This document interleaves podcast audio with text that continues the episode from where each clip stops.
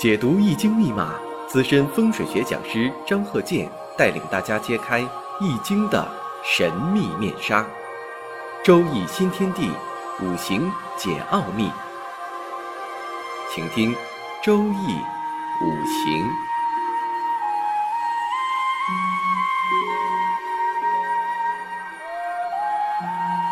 上山微电台荣誉出品。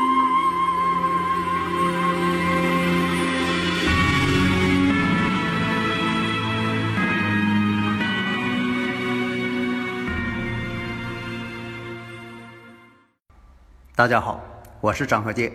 周易五行啊，我们下面呢继续讲我们的课程。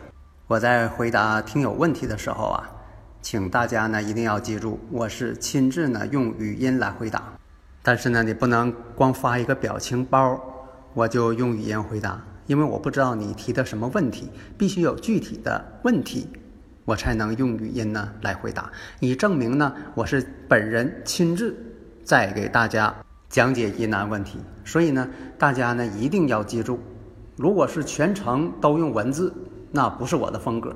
除非是必须写文字，比如说名词特有的一些文字，那用语言呢也无法表述，那我只能夹杂一些文字。但是呢，绝大多数是用语音来回答。大家呢可能在听的时候啊，发现。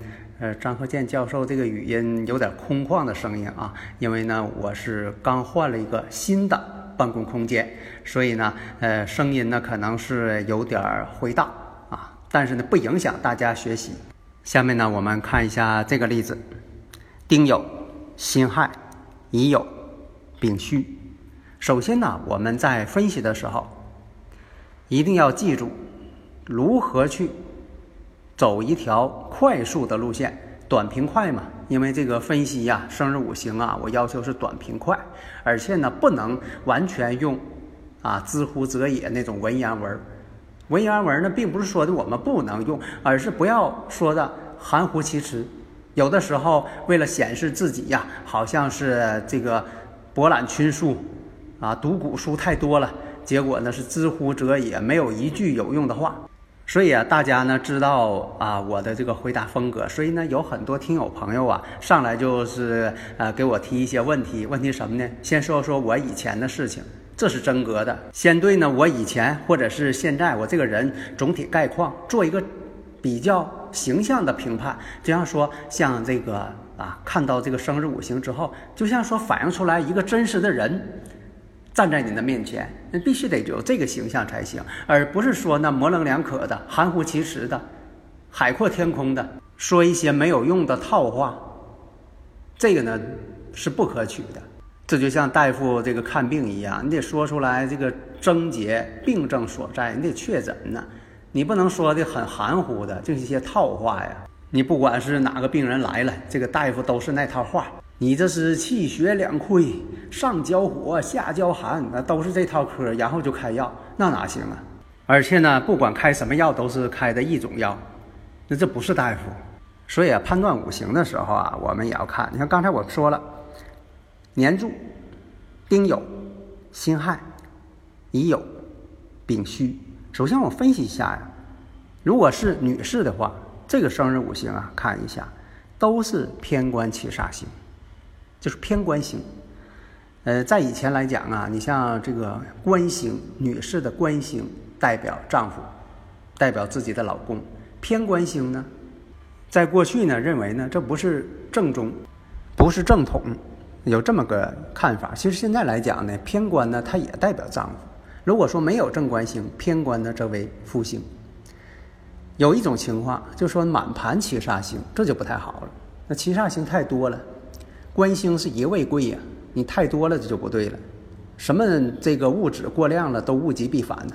特别啊，像这个官煞混杂呀，这就是更不可取了。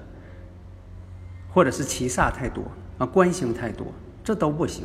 犹如这个男人财星太多，正偏财太多，这都是不可取的。五行之法讲究呢中庸之道，不偏不倚，不多不少。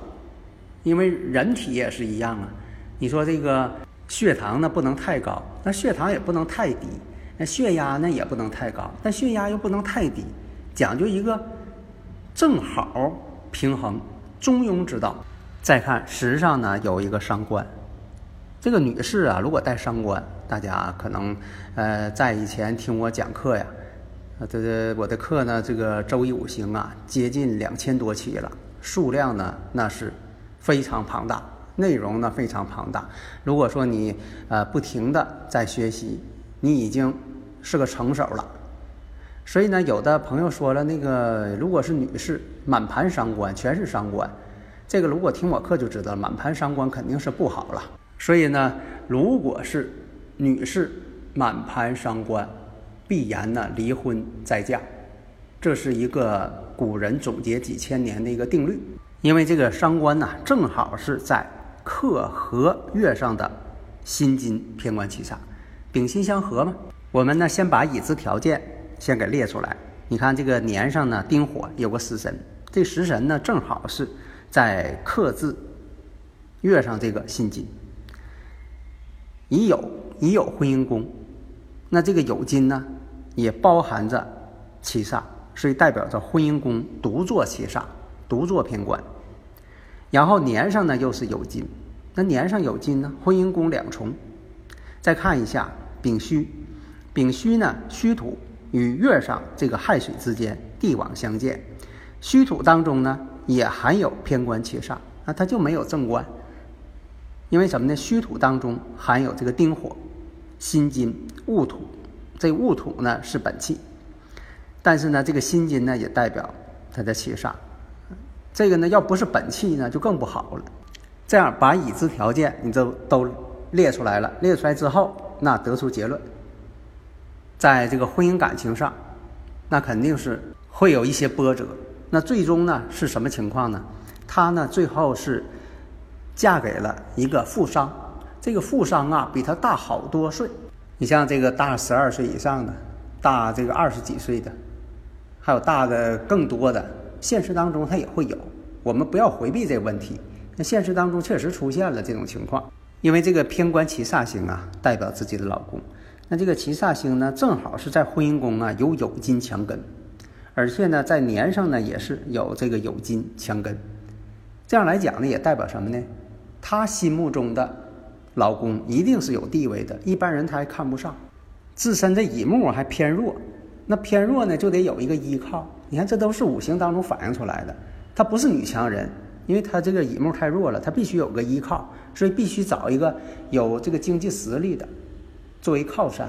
年龄大很多，他也不在乎，因为现实当中就是这种情况。那为什么会出现这种情况？你是在五行学上啊，在心理学上啊，都有一些解释。